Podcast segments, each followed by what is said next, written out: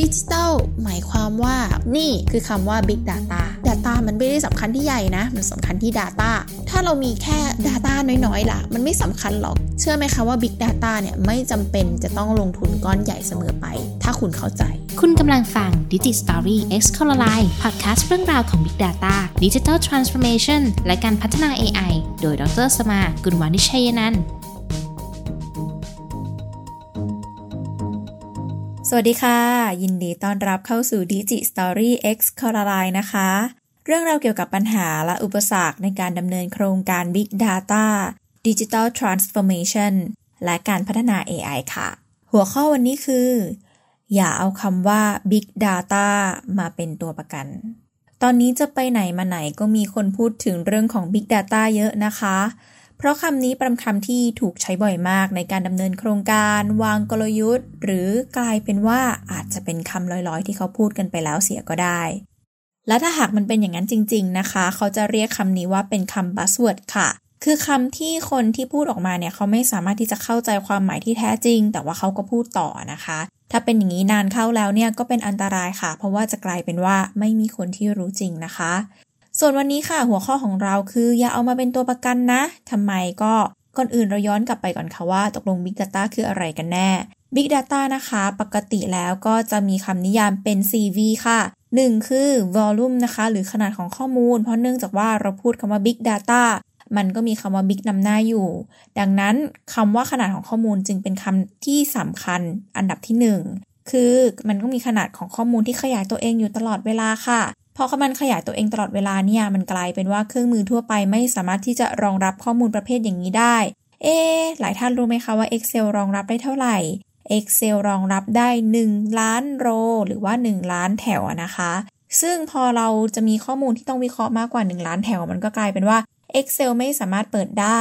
ตรงนี้เองค่ะก็เลยเป็นที่มาว่า Excel เนี่ยอาจจะไม่ตอบโจทย์ในโครงการ Big Data นะคะ ข้อ 2 คือ velocity หรือหมายความว่าความเร็วนั่นเอง เพราะว่าในมุมของการใช้งาน Big Data เนี่ย เราต้องใช้อย่างเร็ว เนื่องจาก Data มันเกิดขึ้นตลอดเวลา และมีแนวโน้มที่จะขยายตัวเองแบบ exponential เพราะฉะนั้นความเร็วในที่นี้คือในมุมของการเก็บรักษาดูแล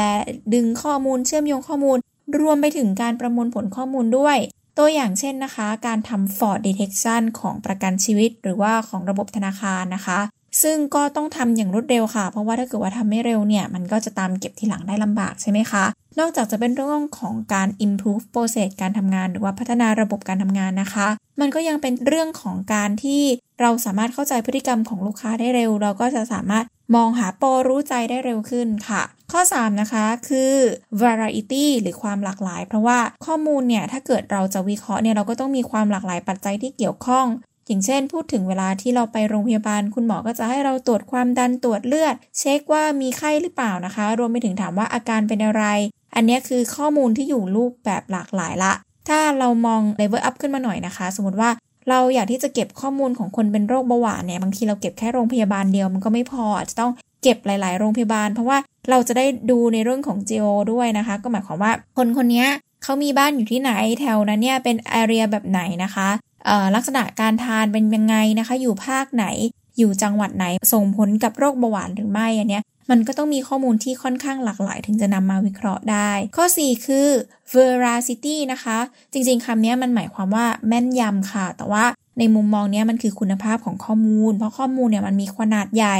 ต้องการใช้ความเร็วในการที่จะประมวลผลแล้วก็แสดงผลนะคะ แล้วก็มีความหลากหลาย เพราะฉะนั้นเนี่ยก่อนที่เราจะนำข้อมูลไปใช้งาน เราอาจจะต้องมีการวิเคราะห์ก่อนว่าข้อมูลเนี่ยมีคุณภาพและมีความแม่นยำแค่ไหนค่ะ คราวนี้นะคะเมื่อเราเข้าใจความหมายที่แท้จริงของคำว่า Big Data แล้วเนี่ยเราจะรู้เลยว่ามันไม่ใช่แค่ข้อมูลเยอะๆนะ หรือมันก็ไม่ได้มีความหมายที่ชัดเจนหรอกว่าข้อมูลมันจะต้องกี่กิกกี่เทนะคะ เพียงแต่ว่ามันเป็นข้อมูลที่มีการทับถมและขยายตัวเองตลอดเวลา และมีความยุ่งยากในการใช้งานนะคะ เพราะฉะนั้นเนี่ย Big Data มันไม่ใช่แค่เรื่องของทรัพยากรอย่างเดียว แต่มันเป็นเรื่องของประโยชน์ของการใช้งานด้วย ดังนั้นแล้วเนี่ยอีโคซิสเต็มของระบบ Big Data เนี่ยมันจะมี 5 ส่วนด้วยกันค่ะ ประกอบไปด้วยส่วนที่ 1 ส่วนของแหล่งข้อมูล ซึ่งข้อมูลทุกวันนี้ก็ไม่จำเป็นจะต้องเป็นแหล่งข้อมูลในรูปแบบของตัวเลขอย่างเดียว แต่อาจจะเป็นรูปภาพเสียงหรือสื่อต่างๆ ก็ได้ นี่ก็ถือว่าเป็นข้อมูลประเภทหนึ่งที่เรียกว่า unstructured data นะคะ ต่อมาค่ะ เมื่อข้อมูลมีความหลากหลาย อาจจะหมายความว่าอยู่ในแหล่งข้อมูลที่ไม่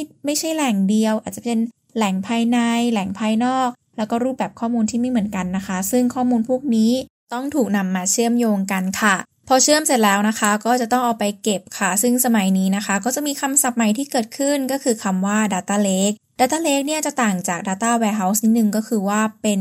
สิ่งที่เอาไว้เก็บข้อมูลแบบดิบๆ เลยค่ะ ยังไม่ต้องจัดโครงสร้างใด ๆ เลยนะคะ ส่วน Data Warehouse ก็คือจะเป็นการเก็บข้อมูลที่มีโครงสร้างอยู่แล้วค่ะ ต่อมานะคะจาก storage แล้วเนี่ย เราก็จะดึงข้อมูลออกไปวิเคราะห์ค่ะตัวส่วนการวิเคราะห์เนี่ยก็จะแบ่งออกเป็น 2 แบบก็คือวิเคราะห์แบบ data science หรือว่าวิเคราะห์เชิงลึก มันจะเป็นวิธีการที่เราสร้างโมเดลใหม่ขึ้นมาเลยนะคะ เพื่อตอบโจทย์กับ Data ชุดนั้นๆ ค่ะหรือจะเป็น statistic ธรรมดานะคะ หรือว่าหลักการทั่วไปก็จะเรียกว่า analytics ค่ะ อันนี้ก็จะเป็นการใช้ tool หรือใช้สมการดั้งเดิมที่เคยมีอยู่แล้วนะคะ ก็ไม่ได้เป็นการสร้างโมเดลใหม่อะไรค่ะ หลังจากนั้นเนี่ยผลลัพธ์ของโมเดลนะคะ ก็จะไปแสดงผลในที่ต่างๆ อาจจะเป็น dashboard report อาจจะมี action เกิดขึ้นเลย ซึ่งถ้าเกิดว่ามี action เกิดขึ้นเลยเนี่ยก็จะเป็น AI ค่ะ นี่แหละค่ะคือ 5 องค์ประกอบของโครงการ Big Data ซึ่งมันไม่ใช่แค่เรื่องของอแหล่งที่มาของข้อมูล หรือว่าข้อมูลอย่างเดียวเนาะมันก็ต้องดูว่าเออแล้วข้อมูลนั้นอาจจะเชื่อมยังไงดี ซึ่งคนเชื่อมก็คือ Data Engineer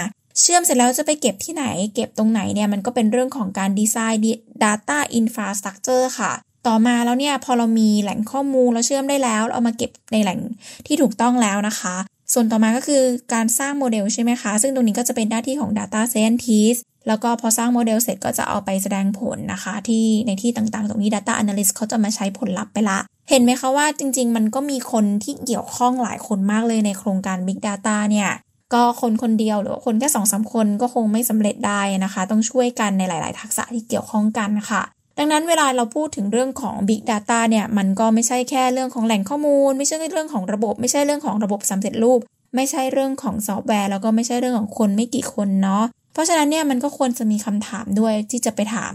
ให้กับคนที่ตั้งนโยบาย หรือว่าคนที่พูดคำว่า Big Data เนี่ยเผื่อแม้คำว่า Big Data เป็นคำที่เป็น buzzword ไปแล้วนะคะ โดยที่คำถามเนี่ยก็จะมี 7 ข้อด้วยกันค่ะ ข้อที่ 1 คือ who ใครเป็นคนรับผิดชอบงานนี้ และใครเป็นคนได้รับประโยชน์จากการดำเนินโครงการ Big Data นี้ค่ะ 2. what อะไรคือแนวทางวิธีการและเครื่องมือที่จะช่วยให้โครงการนี้สำเร็จได้ค่ะ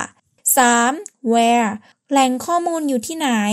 และมีการประเมิน data privacy data security และความถูกต้องครบถ้วนของข้อมูลแล้วหรือยังค่ะ 4. When เมื่อไหร่จะเริ่มทำโครงการและเมื่อไหร่โครงการนี้จะสำเร็จ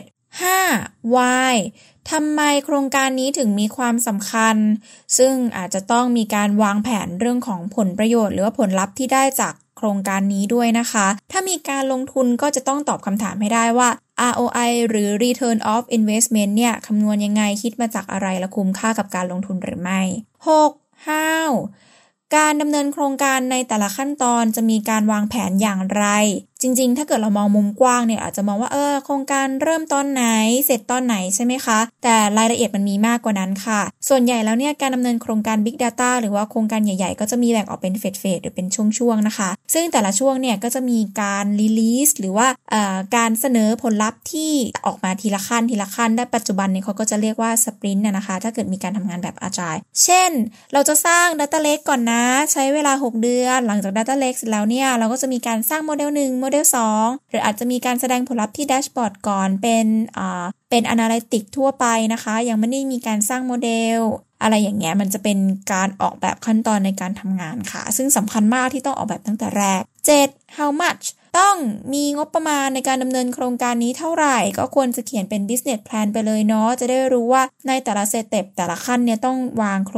งบประมาณเท่าไหร่ค่ะ ถ้าเป็นการทำงานแบบ agile เนี่ยงบประมาณมันไม่จำเป็นที่ต้องลงทีเดียวตอนแรกนะคะ แต่ว่าถ้าเป็นแบบ waterfall เขาก็จะวางงบตั้งแต่แรกใช่ไหมคะว่าเอออีก 5 ปีเนี่ยโครงการนี้จะมีงบประมาณเท่านี้ตอนนี้ก็ต้องขอตอนนี้เลยซึ่ง